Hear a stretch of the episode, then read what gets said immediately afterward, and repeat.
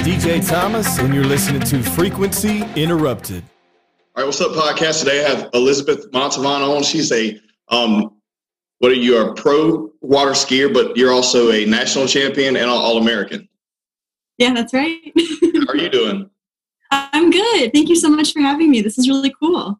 For sure. Sorry I stuttered there. That's a mouthful. That's a lot going on. You're, you're pretty awesome. So. Thank you. No, it's okay. You got the message across. so, um, I guess let's let's jump into this. Like, I'm sure doing something like that, I feel like is probably. Uh, did you start doing that at a young age? I did. I was okay. three when I learned to ski. Yeah. And you're into um, you're doing the slalom division, which is um, for people who are listening who may not know, you're basically on one ski. Yeah. So slalom is is a mono ski sport. So you have one foot in front of the other. Yep. Um, and I actually used to be a trick skier first. I was a pro trick skier before I was a pro slalom okay. skier, which that's like a whole. There's a big story behind that, of course. Okay. but um, slalom skiing, it's a mono ski event. Um, and you basically go back and forth in a course around buoys. And as you complete the course, they shorten the rope. And whoever has the most amount of buoys at the shortest rope length wins. Okay. Got you. Well, that's simple enough. It's much easier, like, it's much easier to explain like in a video than it is yeah. verbally. For sure. Well, I mean, how did you get into that at a young age? What what age did you start doing that? So my mom was a pro water skier. She was a okay. pro trick skier um, in like the late 70s, early 80s. Um, and her parents were um, national champion water skiers. I don't know that either of them ever really skied pro events. If they did, it was probably like more sporadic. Um, but they met through water skiing. They were um, really accomplished water skiers. Obviously, had my mom brought her up through it. Um, she was a pro water skier, I think 12 is when she kind of made her debut. She did that through 19 and then she retired. So, um, growing up, that was just kind of something we did as a family because we lived on a river was we just skied. Um, and knowing what my mom knew about the sport, she knew how to take it to the next level for me. And my brother also water skis. Okay. So she kind of knew the ins and outs of the industry well enough, um, just because that's how it happens. And so um, she kind of was able to help us get to that next level, either through her own knowledge or putting us with the right coaches and the right people who could fill in those gaps. Okay, well, I mean that's interesting because what age did you say you would start you started doing that? So learn to ski at three. I started competing at eight. Okay. Whoa. Okay. So you've been doing it quite a while. And how old are you now? Yeah. Um, I'm 26 now. Okay. Well, yeah. I mean, so like around here, well, all I'm familiar with is um your um wakeboard and your tubing. Like I don't know anything about um skiing and um just the fact that um you know I've seen people in the past on just two water skis. You know, like you would see snow skiing or something, but I've never seen or even I didn't even know there was a professional division that you know did a slalom. So that's pretty awesome. And what you can do on it's crazy. You know, I've, I've looked at some footage and I was like, whoa, you have to be an athlete to pull that stuff off. Thank you. It's um it's definitely I like to call it organized violence. Controlled yeah. violence is kind of what my sport is. But yeah, there's you know, water sports is actually a very broad industry and competitive towed three event water skiing is very much a niche within all of that. So you have wakeboarding, you have um, wake surfing now. Um, I mean, there's just like so many little niches within water sports, and three event water skiing has been around a long time, you know, since the 40s, I think, is when, you know, real water skiing was invented. But yeah, most people don't really know that we can compete and then they don't understand the format in which we compete. And then there's this whole pro scene on top of it that's you know kind of obscure right now um, still even in the age of social media. So yeah it's definitely um, a unique sport. It, i mean so you've traveled pretty much everywhere to do this too right yeah, you know, I my first international event actually was back in March before um, everything got shut down. Right. I went to an event called Moomba Masters, which is in Melbourne, Australia, um, and yeah, my, you know, up until that point, everything I kind of needed to compete in happened to just be in the U.S. Um, so that was my first international event on foreign soil. And I went by myself because we decided to go so last minute that um, my coach was not available to come with me. My parents were not available to come with me. So it was, you know, if you're going to do a tournament away from home, might as well do it as far away from home as possible. yeah. and just like get over that. So yeah, I packed up my skis and I went by myself and it was a really great event. It's it's a really special event because it's in downtown Melbourne and it's on the river. So in terms of like water skiing, what the normal ski scene looks like, it looks completely different. We're usually on these beautiful man-made lakes, kind of out in the middle of nowhere. Gotcha. This is on a river in a downtown. It's very urban. Um, there's a lot of elements to the event that can't be controlled because it's not private property and it's not a private body of water. So you're completely out of your element. Yeah. Um, so that in itself was really unique. And then I was really happy with how I skied. Um, you know, I made it through every single round. I made it to finals um, at an event like that. I was I was super super thrilled. So yeah, that was my my big event of the year, and then um, everything got shut down. You know, Well- so a lot of the pro stops got canceled. Okay, yeah, I was wondering how that would go. So being it's an outdoor event, and you're really not. I mean, I'd say you're pretty damn social distance from the boat and anyone else. Um, but like, so is that starting back up right now, or what's the you know as far as competitions? Yeah, so um, there were a few. Um, so we have two types of events in water skiing. There are um, like record tournaments, and what that means when they say a record tournament is the conditions under which the tournament are, is held. Those scores um, go on the world ranking list, and also if you break like a national or a world record, um, they can approve that record because of the conditions under which it was set Okay, but there's no first, second, third place. There's no prize money. It's just a tournament for scores, whether you're trying to increase your average on the world rankings or qualify for an event. So it's more like a qualifier. gotcha. Um, and then there are pro stops, you know, which there's placement and cash money involved, cash prize. So um, we did get to have some of those just record qualifying tournaments throughout the summer. Um, and that was great. It kind of felt like a little bit of normalcy for us, Yeah. you know, because I think all water skiers just wanted that. Um, but then we had the first real pro event back um, a couple weeks ago. Um, there was Hilltop Pro Am in Seattle, which I went to, and then there was the Stillwater Team Challenge in Wisconsin um, the same weekend, actually. So it was kind of split up because you know the pros just elected to go to one or the other. Gotcha. Um, so it was kind of it was two events, but it was kind of half full, if you will. But yeah, we were all just so thrilled that pro skiing is back. Yeah. you know, to have a real pro event again. And um, the next one will be Malibu Open, which is in Charleston in two weeks. Gotcha. Well, Yeah, so that coming kind up. That's gonna be good. Yeah, Well, you kind have of like um, salvaging a season. Yeah, I mean, you had a quite a bit of time off. Were you still training throughout COVID and everything? Yeah, absolutely. Um, you know, we had a little bit of trouble because the two lakes that I ski on, mainly in West Palm Beach, they are in county parks. Yeah. So Ah, when the county, elected- yeah, Yeah. I was out of the lake for a while, but my coach found another body of water for us to ski on, and it was it was a bit of a drive. It was like an hour and a half. Um, but hey, I'll take you know any skiing Yeah, over no sure. skiing. And it just it forces you to get better, you know, when there's adversity. So um, I learned a lot of home workout modifications because my gym was close to Yeah. um, skied as much as I could because when you don't have an event to train for, you can kind of train with like reckless abandon. Yeah. You can try new things and fail at it and, you know, experiment and it's all okay because there's nothing coming up that you need to peak for. So, in a weird way, if we're going to talk about like silver linings of a pandemic, um, that was really cool. Was we got to experiment. You know, it was totally during season and we had our great summer weather and we'd normally be trying to dial things in for an event but instead we got to play a little bit Yeah. Well, yeah, I think it's been it's been interesting because a lot of athletes and a lot of sports have been shut down, and um, you've seen some people kind of progress during this time, and also some people that don't know how to take the time off. So it's good to hear that you you've been staying active throughout that stuff and getting back to normal now. And you were talking about um, you know, doing your at home workouts and stuff. I have a lot of fitness followers, and you know, I'm big into health and fitness. Um, what are you? What would you say are your best um workouts and stuff that you're doing to you know train for your everyday competition? so for me because water skiing is obviously um, it's a full body sport, right? Right. There's no nothing about the body is isolated in water skiing where you, you only work this muscle group today and tomorrow you're going to work this other one.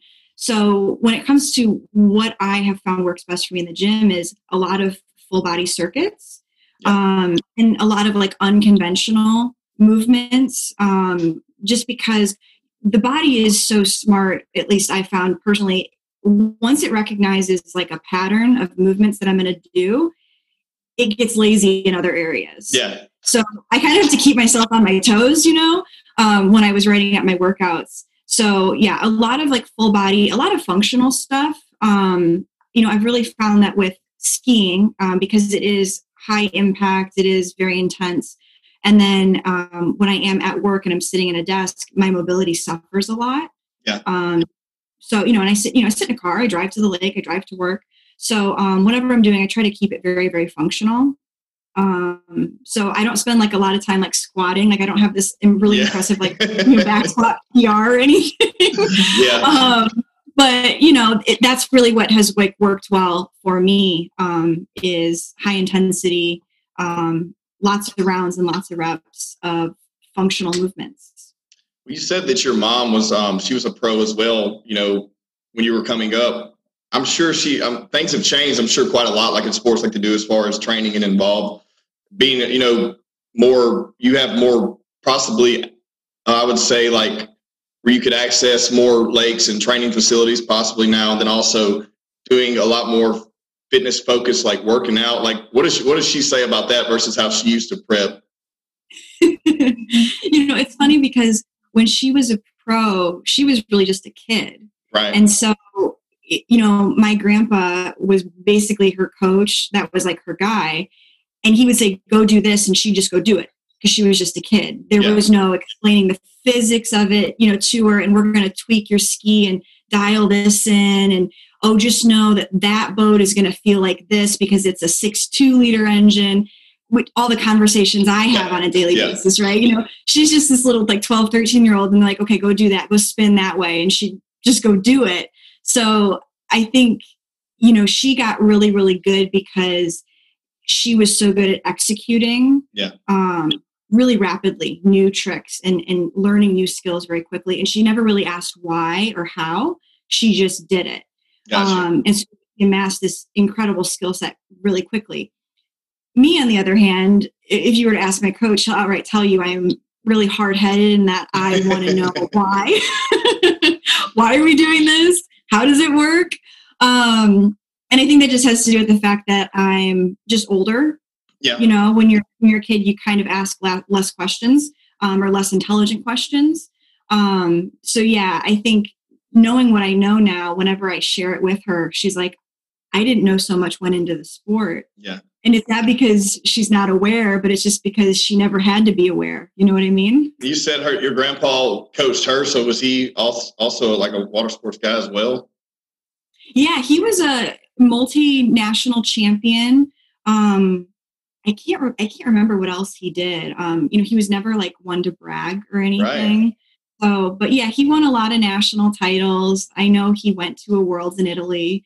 Um, he wasn't very impressed with the pizza. That was all he had to say after that. Goes all the way to a Worlds in Italy, and that's what he has to say. But um, yeah, that's my grandpa for you. no, that's awesome though. So you, I mean, you have it running through your blood, and you said you and your brother, and you're in third generation at this point. But you were, we were talking. I asked you that because I, I always think it's interesting how um, you know we evolve moving forward a different generation from generation to generation in you know specific skill sets. Like we have access to way more information than those of you know other people who you know 20 or 30 years ago had, and we're also a little more you know we worry about more things, I guess, because we have so much access Absolutely. to help study and look at things and say, okay, well, this person across the world is doing this. And I can see this because they have a social media platform they're posting on constantly. So how am I going to beat this person? How they, you know, I'm not sure your terminology, but how do they hit that wave at a different angle than I do, you know, stuff like that. Right. Yeah. I mean, I you know I'm really lucky. Like my coach, he has 40 years of experience coaching in this sport. I mean, everything he's just amassed through experience that it can't be taught unless you go through it. Right. I mean, all of us who work with him are so lucky and that's true for you know most pro water skiers today is the coaches that we have all the events that they've gone to um, all the wins they've had all the losses that they've had everybody they've worked with to get up to this point i mean there's just so much of it that you can't you can't really just like buy it on you know off of a shelf Yeah. and just learn it it's just from experience so every generation of water skiers like a family like mine we get so much better not just because there's more resources available to us but because we have you know lifetimes of experience that has been shared with us Yeah.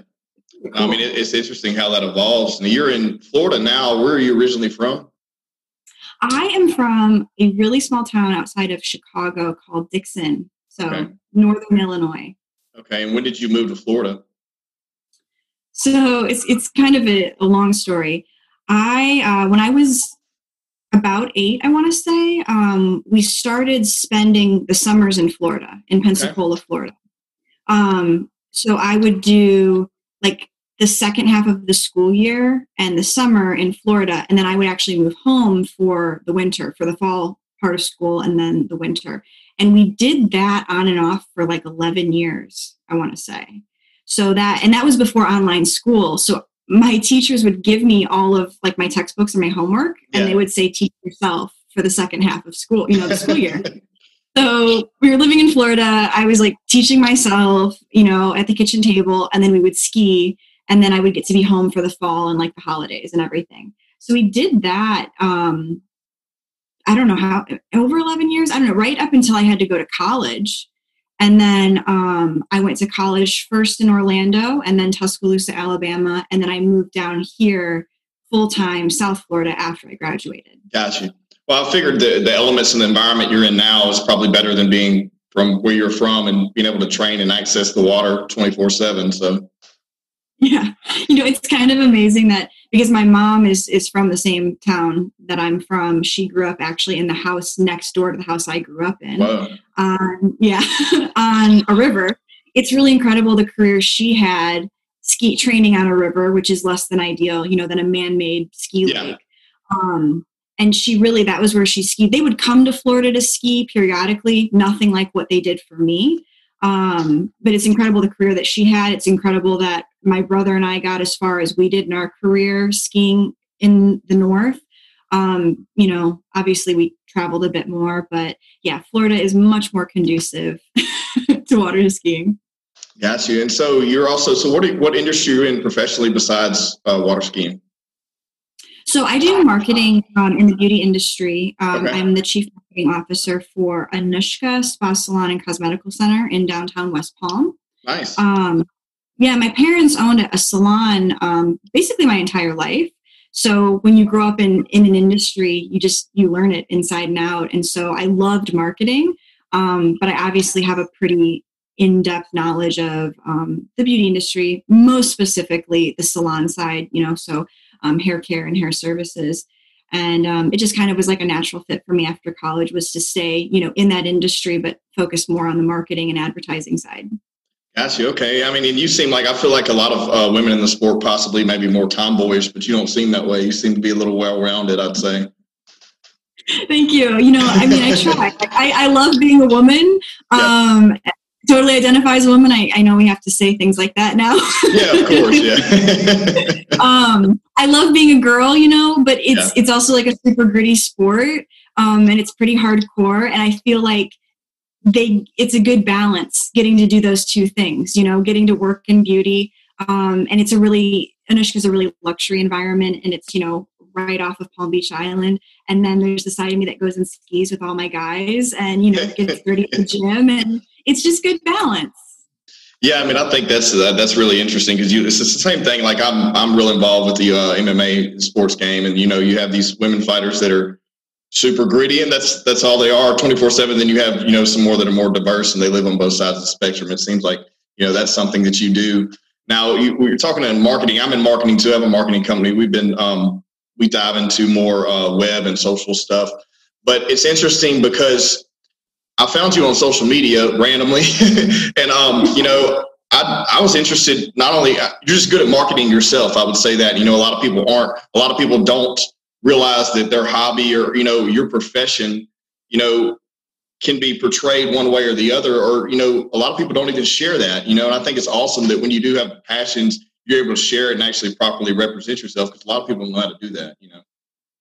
Thank you. Yeah, you know, it's taken me a while to really figure out how I wanted to tell my story. Like if we're going to do some marketing shop talk right now, you know, because we have so many, there's so many great water skiers out there right now. And there's a lot of them that have a great social media presence, but is anybody really like monetize their social media? Mm-hmm. Do they have enough of that presence that like they have they carry a lot of clout and they could you know make a major brand deal and i feel like nobody's really figured that out yet and part of it is it's hard to make water ski content because you you're the skier you have to have a boat driver. Yep. there's you know the boat you you need to have somebody in the boat.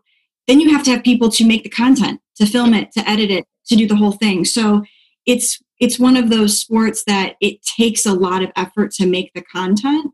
Um and i think there's a lot of like i keep telling oh my god every pro stop i go to I feel like i tell skiers i'm like listen you like i know you and what you're good at. Please start making content. Start yeah. doing stuff. And like no it's not for me. And i'm like no because the more you try and the more i try and the more so and so tries the better our sport gets and the more of a footprint we have you know on the social landscape.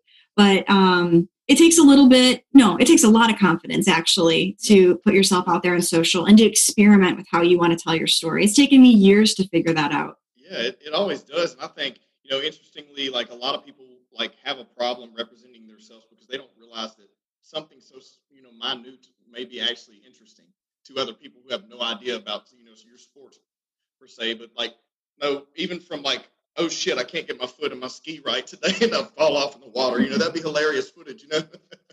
Real stuff like that, I feel like creates a way better brand. You know, a lot of people start putting themselves out there and they're trying to represent themselves and they're so worried about ROI and trying to get a brand deal that they're not actually being their 100% self with their audience. And I think that's our biggest hangup because we're we've been so personified as this has to be perfect. This has to look, you know, look this certain angle, the lighting. Oh my God, my hair didn't look right in the shot. You know, whatever it may be. But I think you know, as real as you can get, it keeps it just creates a better connection that you can't lose. Yeah, exactly. There's been so many things about like my like normal day-to-day life like i think it's totally normal that people have like dm me they find it fascinating yeah. or you know they're interested they want to know more about it and i'm like really you care about you know like I can't think of anything right now, but like what brand of sheets right. I have on my bed, you know, like stupid yeah. stuff. And they're like, oh, yeah, you know. And so I think it's people think that if they aren't interesting enough, dynamic enough, they shouldn't share.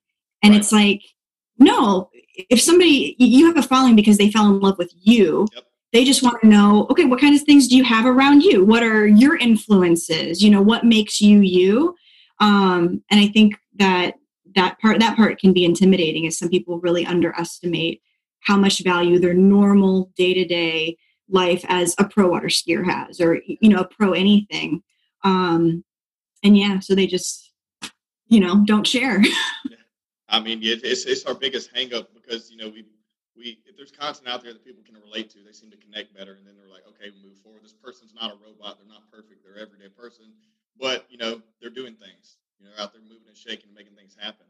So, since you brought that up, what do you think separates you from everyone else in what you're doing? Well, you know, so there's a conversation my coach and I have very, very frequently, and that is about this concept of self confidence and you know what I've really learned is self confidence is not real. Because what does it even mean to have confidence in the self? That doesn't make any sense when you really think about it. Am I just gonna okay, I sit here and feel confident? Like I don't know what that means. Confidence comes when you have competency in the skill sets. And here's why here's how I back this up when Tom Brady is dropped back in the pocket and there's big dudes running at him, he's probably pretty confident, right? Like he's Tom freaking Brady.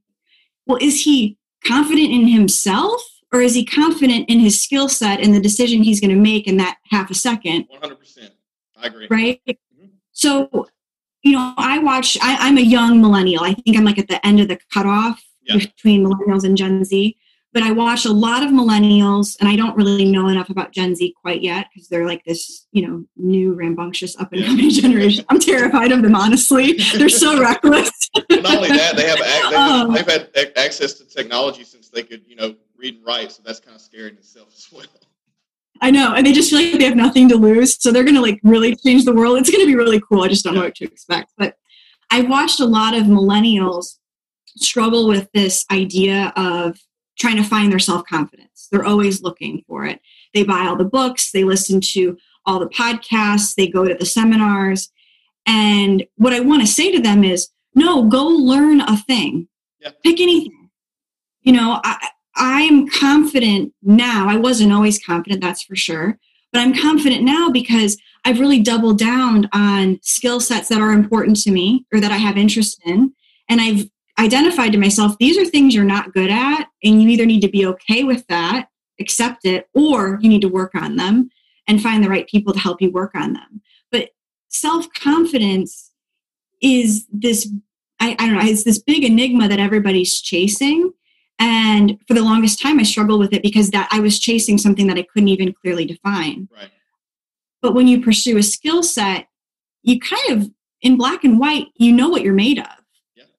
So I think what makes me different is I'm I'm very willing to share what I know to be true. I'm also very willing to say, hey, I learned more and I, I was wrong about that thing I said before. You know, my bad, but I know more now than I did yesterday. So here's what I know today.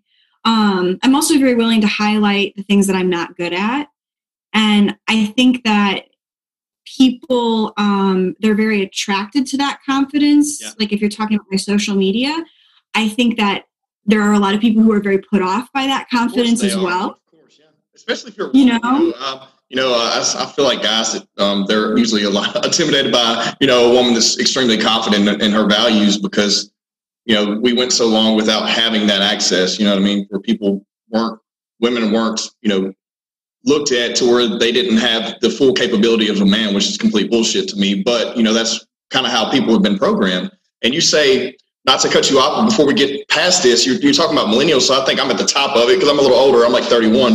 So um, I think it's because we were raised the way we were raised is there were only certain, you know, certain industries or sections that we looked up to being basically there was like, okay, I'm going to achieve this goal and be this person in my life because that's all we had access to. We could see like, you know, I want to be a dentist or a doctor or a lawyer, you know, and and as I, this is my take on it. I think the internet gave us, you know, we're in the the like I remember not even I didn't start texting until I was a senior, which is crazy to talk about. You know, but we didn't access as far as when Facebook come out. I was in you know high school or middle school maybe, but we didn't have access to so much information that we've taken all this in and we're like, okay, well, we we beat ourselves up thinking that we had to be this one certain thing and didn't realize that we could, like you said, double down on the things we're good at.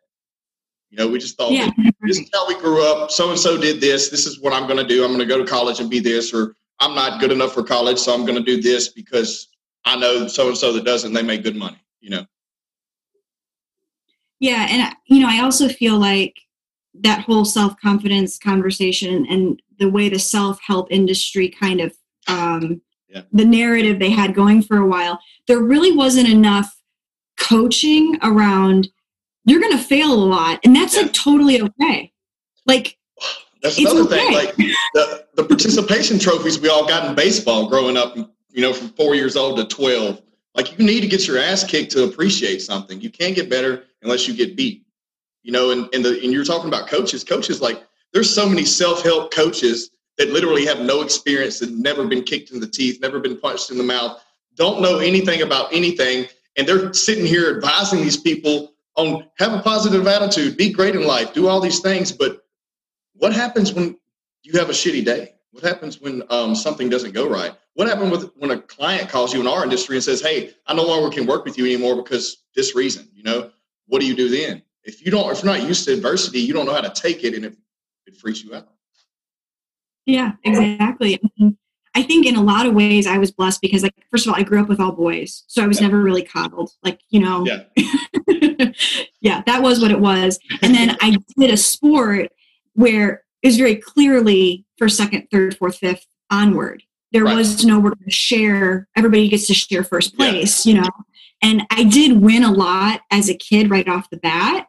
Um, and you know, you could say maybe in a way that like took away the specialness of the win because Mhm. I won my very first nationals I ever went to, and I won like the next five after that. How old were you when that happened?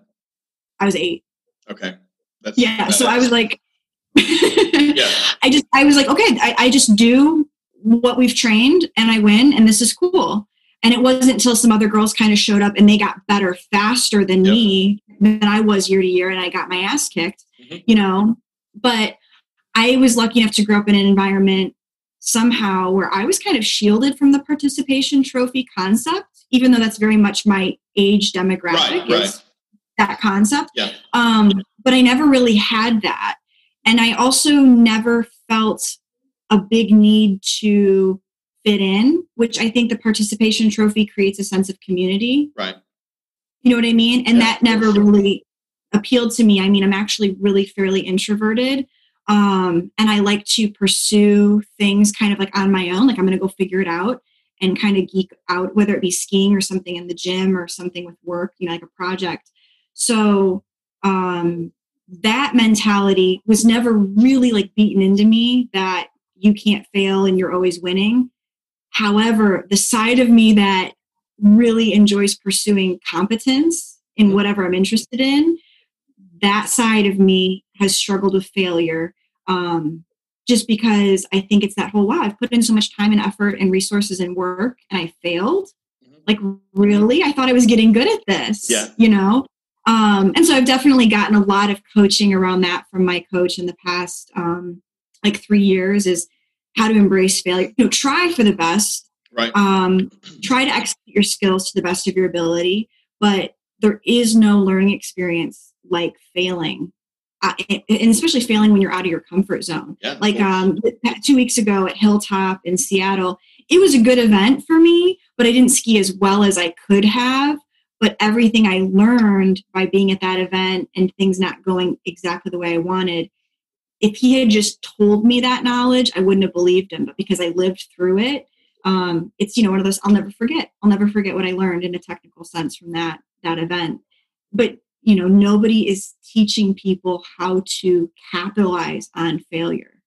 No, that's that's our biggest, you know, basically our biggest struggle right now. And I think that it's always good to compare like to sports where it's tangible, where you can see it. You're like, um, or more visual, I'd say, like basically, oh, if you can watch someone's journey from where they started, like maybe you know we we're talking about, you know, your sport or like college football or something from you know high school to where they weren't so great and they progressed in college and then to NFL whenever they're just amazing now, and you can see that progression, like I think so much when you're talking about coaching and stuff and moving back into the business world or just in everyday life, if you know people were able to relate to that better and actually see that the progress there because it's all visual. You know, where a lot of your normal day, everyday people are behind the scenes, so they don't get to, you know, really express the things they go through to where people can relate to it. You know, they just sometimes keep it to themselves.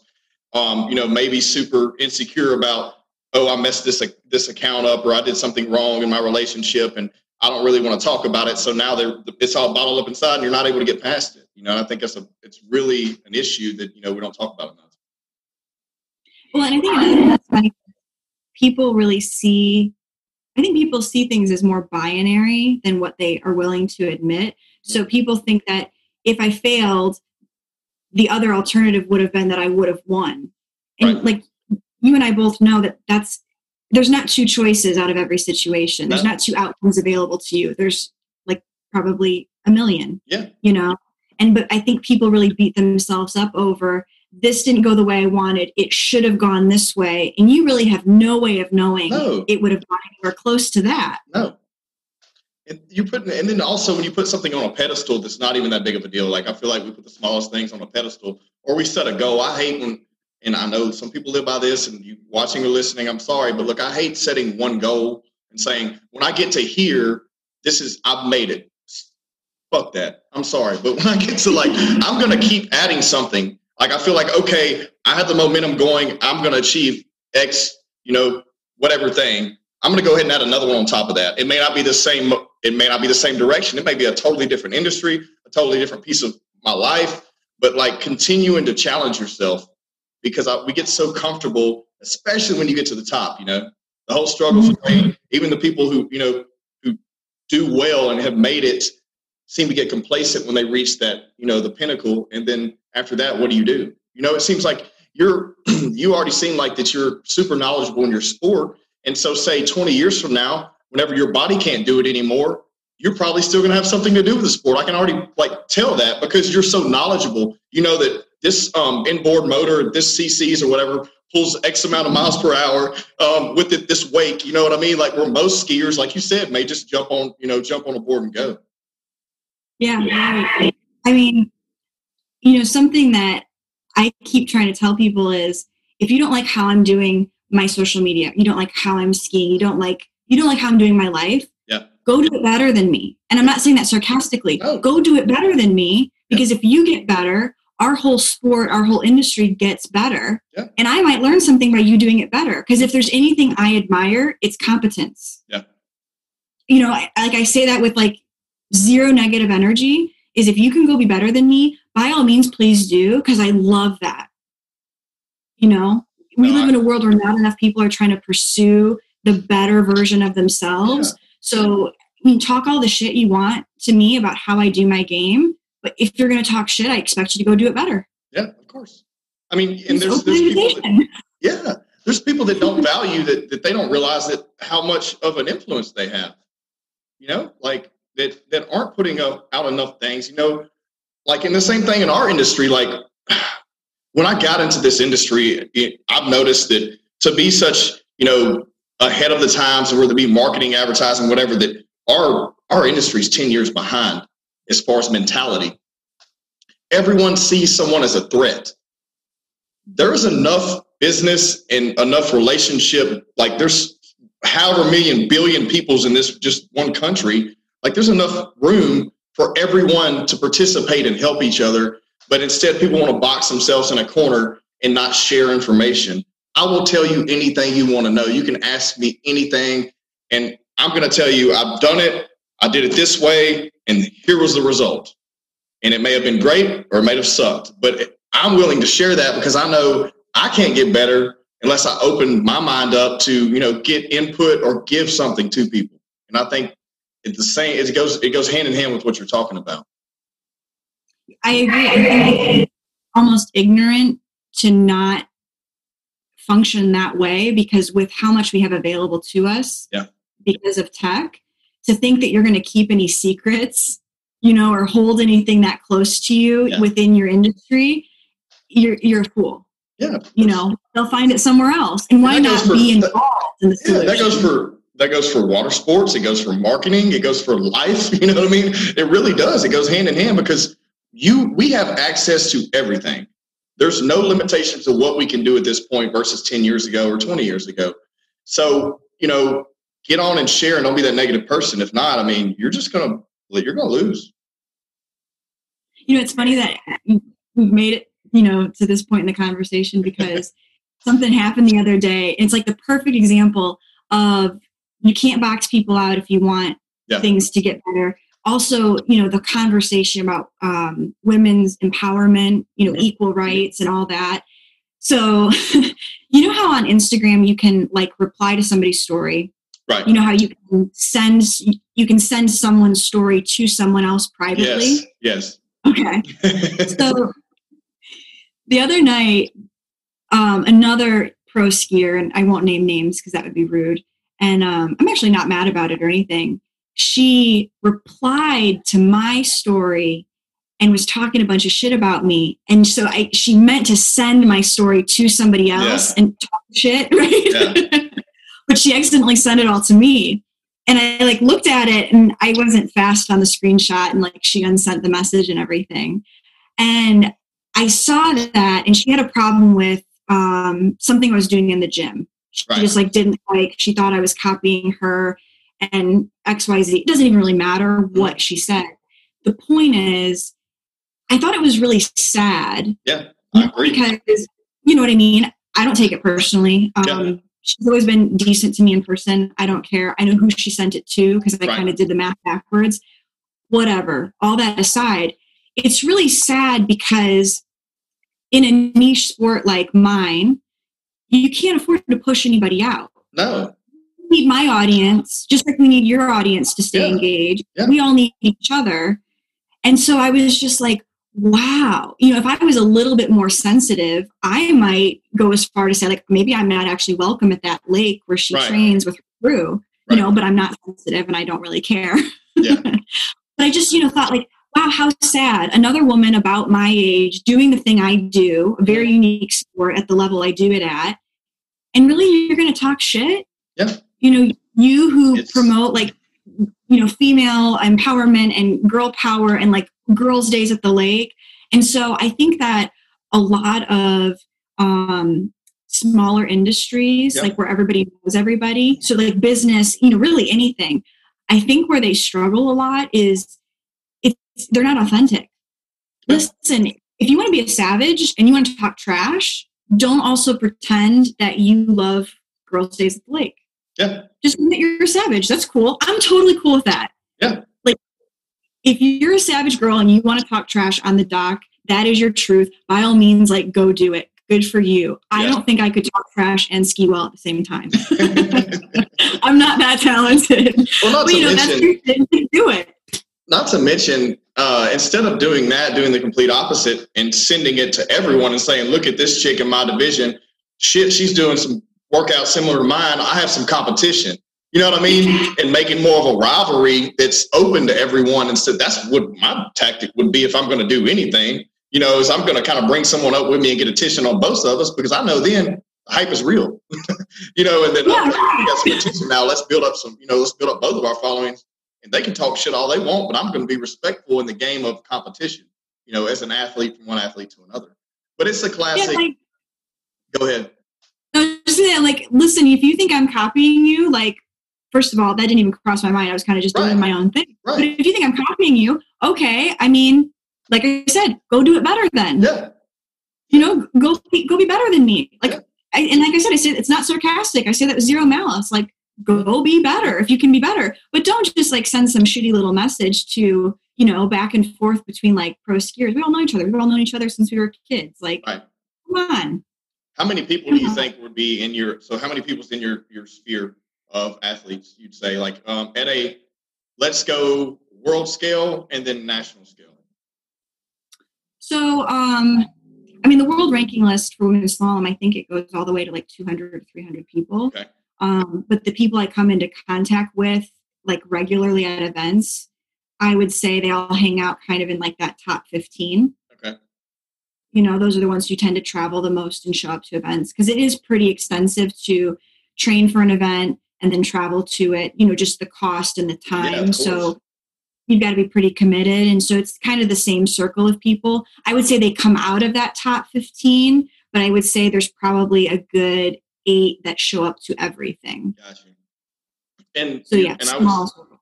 yeah, and not only that, you say it's such a niche sport that I'm sure the sponsors aren't that broad either.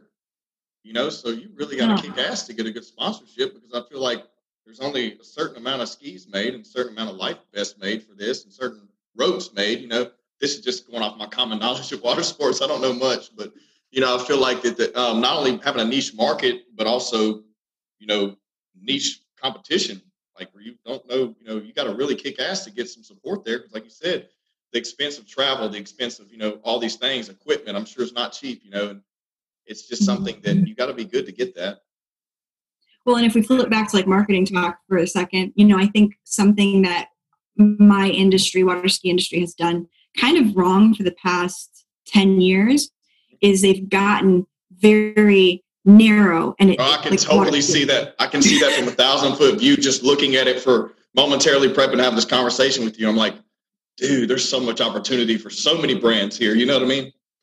Totally. You know, I'm like, so like as a water skier, there are so many brands that touch my life throughout the day Yeah. that water skiers haven't thought to work with yet, and those brands haven't thought to work with us yet because obviously there's ski equipment, there's a boat, there's that's like Right, that's- that's- right? Yeah, super narrow.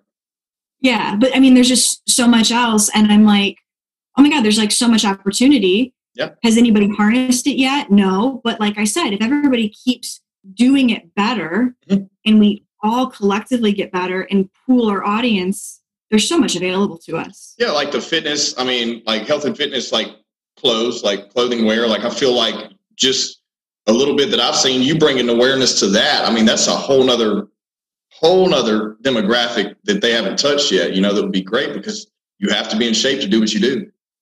Well, we have to be not be naked. I mean, we're not be Not only that, but yeah, but yeah, you know. yeah, I mean, there's there's obviously like supplements, um, you know, like protein powders, and there's Yeah. fitness clothes. There's um, like athleisure, you know, just like that more street Yep. clothing combination. Hair ties, headbands. I mean, Yes. hats, you know, whatever. It goes. You can go on and on and on. Like it's, you know, I just I love that we're slowly getting a little more open minded as a society. But there's so, especially these nostalgic sport sports that, and I'm not sure. I mean, it's you know, yours is probably just it's slowly grown over the years where it's you know, but there's a lot of those areas that just haven't opened their minds to anything yet because they're so you know, whether it be the people who've been in the industry forever just not going to do it, or the people Mhm. just like we haven't tried that yet. Yeah, I think there's, you know, a lot of the people who like are making those decisions right now, they are very nostalgic Yep. and they're they're either hung up on back in their day or back in like a relative who skied, Yeah. you know, their day, whatever it might be. And that's cool because the history of the sport, my sport is so interesting and there's a lot of good stories, but unfortunately those stories only have meaning to a very small population of people, Right. Well, you know. give me this one. Give me a really short, quick story because we're not we don't have too much time left. Um, something game changing for you during the process of what you've been doing as far as an athlete that can relate to everyone across the board. You know, I- get asked that question a lot. Like, what was kind of the most important moment in your career thus Yeah. far? And um, to this day, it still is. Three years ago, when I decided I didn't want to be a pro trick skier anymore because I wasn't gonna, I wasn't gonna learn flips. I was bad at flips. I don't like doing flips. I'm a little bit tall to be a trick skier, and I wanted to be a slalom skier. My coach said to me, "You know, you are." You're a trick skier, but you're in a slalom skier's body. We can make Right. a slalom skier out of you he said, you know, but here's the deal. It's going to be really, really hard work, and absolutely nobody can do it for you. But he goes, you're smart enough and you're strong enough, and I know you have the work ethic that out of everybody I know right now, you could get really good at this game really, really fast. But he's like, you're going to have to put in the work, Yeah. and I can't do it for you. And something about that that sounds really intimidating, but when he said that, I was like, oh my God, this is so easy. Mhm. You're just saying if I just do the right things repeatedly and always show up and always put in the work and don't complain, there is a result to be had. Yeah. And he was totally right. You know, that's his job as a coach is to be right. But that was a big moment for me is because he basically said, all the bullshit and excuses that everybody has made for you or the reasons that they've said you can't do it it's really pretty black and white. It's all right there. It's just it's there for the taking. You're just going to have to put in the work, and it is going to be a lot of work. And that's, I mean, I, that's absolutely right across the board. Now, was trick skiing um, a more large scale sport than slalom? no, actually, slalom is probably the bigger event in terms of Okay. participation. Okay, so you Um, took a chance, you took a, a gamble, and um, Yeah. made that choice and said, "Okay, I'm going to do it." So that's, I mean, that speaks volume. Yeah, you know, I only have about three, no, I would say two years of um, professional slalom experience under my belt, whereas most of the girls I ski against have about 20 because they've been doing it since the beginning. Right. So I'm on the dock with girls who are younger than me, but have decades of experience over me.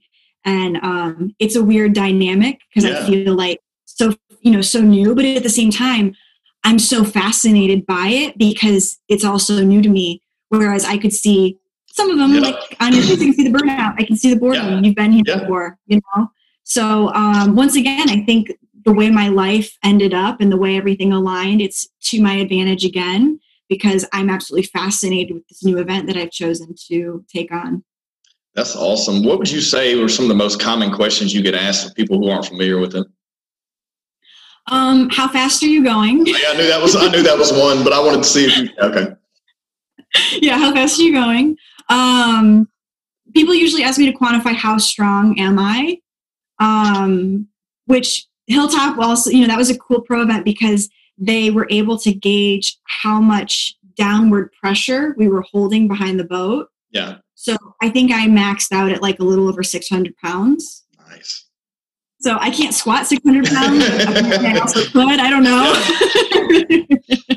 um, so yeah, definitely. How fast am I going? Um, how fast are you typically typically going if you're you know, like full, like in the middle of everything, doing you know your your your shit? um, in the in the middle of the back and forth, I'm yeah. moving between like 60 to 80 miles an hour. That's fast on water. It is anyone, fast. It anyone who's, fast. Yes. Anyone who's never went that fast, when you're going like 30 on water, it feels like you're going 70 on, you know, on land. So anyone who's not, not only that, and then two feet on one ski is insane to me. I mean, I can't, there's no way. no, I, I, do. I say that it doesn't feel fast because like I do it day in and day out. Right. But also, when you crash, you realize how fast it is. yeah, the water gets harder the faster you go. yeah, it's just kind of like concrete at that point. Yeah, it's crazy.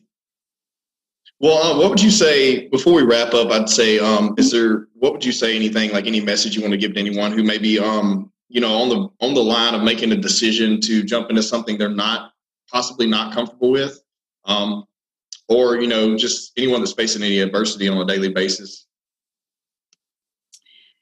You know, I think the thing is, first of all, if you're hesitating on a decision, you know in your gut what you want to do you just want somebody to either talk you into it or talk you out of it or whatever it might be. So, first of all, you know what way you want things to go.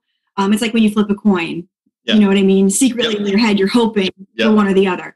So, first of all, trust what you know and then be willing to learn the skills. Like I said, it all comes back to that confidence conversation. If you're not confident in something, it's probably just because there's a skill set you haven't educated yourself on so go surround yourself with people who either have it or are willing to teach it to you or you know google is a magical machine. You can learn just about anything yeah. these days right? You know go do your research first go get your feet wet and then come back to your decision. But you already know. It's it's it's not really a question of how do i sit and analyze this better you know yeah. all my options. You already know what you want. Flip a coin. You'll find out real fast what you want to do I completely agree. I think when like you, you know that moment where you go to a friend and say, "Hey, I'm thinking about doing this or trying this or complaining about something." When you open your mouth about that, that's exactly the decision you want to make. You're just you know looking for a bit of affirmation to back you up because you may not be as confident. You know. Mm-hmm. And, what I tell people is, you know you better than anybody else. Of course. I tell that to everybody. So I just joined a new gym, and I told you know it's a CrossFit gym, and there's a yeah. lot of negative stigma around CrossFit and that you're going to get hurt. And um, well, you know what? Said, yeah, I, I, love where you're going with this because I can completely. I have a detached pec tendon from from the game. Oh my I know, god! Yeah. So, but you, you, know that okay. I know now that I can't snatch and I can't you know do certain things yeah. anymore. But doesn't mean I still can't go in there and do a WOD. You know, I just have to work around that. Yeah, I, I told him. I said, and I didn't know how this was going to go over, right? Because I just met this guy. I was right. like, listen, water skiing will always be more important. Mm-hmm. I know my body better than you do. I'm not doing anything I don't want to do. Right. And he was like, awesome, let's do it. And I was like, okay, cool. And because the truth is, I do know my body better than anybody else. Mm-hmm. I'm totally open to help and I'm open to getting better. Same goes for what's going on between my ears. I know my you know emotions my mental thought patterns um, my thought process better than anybody should i really be going to other people for affirmation on my decisions no you know you know you better than anybody so do what's right for you. You already know the answer. I know me better than anybody. I've gotten pretty decent at making good decisions for myself. It only makes yeah. sense. Yeah. Well that's good to hear um and I, and I like i said i couldn't agree more. Is there anything that before we wrap up first off i always give my guests gifts. I have you something i'm going to inbox you uh, your email so just dm me your email and i'm going to send it to you. Um, just to thank you for coming on. And also is there anything you want to plug before we wrap up you have anything going um, on you can tune in on or your social medias or whatever? Yeah, you know, um, September 11th and 12th, um, the Malibu Open in Charleston, South Carolina. If you're in the area, it's it's in Johns Lake, which is just outside of or Johns Island, Johns Island, um, just outside of um, Charleston. Um, it's going to be a really great event. We've got, you know, both world record holders are competing um, and a lot of the, you know, really phenomenal pros. There's a lot of pro skiers, unfortunately, who are in their respective home country right now because of Yeah. travel bans. Um, but there's some who elected to stay here. So that's going to be a really cool event. It's a Friday and it's a Saturday. Um, it's going to be a four round. So they're going to ski us to death. And, you know, there's a head to head at the end. The last two will Hunger Games style battle it out for Awesome. one and two. Awesome. And where can they see that anywhere? Is it televised or is it going to be live anywhere on social media or anything? Yeah, there will be a live webcast. Um, the link will be, um, I'll post it like on my Instagram. My Instagram is at Elizabeth Montavon, M O N T A V O N. Um, I'll have the webcast posted there. It'll float around social media and then on the um, the webpage for Malibu Open Festival. Awesome. Well, I learned a lot today. I hope everyone else did. And I, you know, I like your attitude and hopefully we can stay connected and do some stuff together. But um, I want to thank you again for coming on. Yeah, Yeah. thank you so much. It's a pleasure to meet you. Great to talk to you. Um, I hope we do this again sometime. For sure. Everyone, please subscribe to the podcast. Thanks.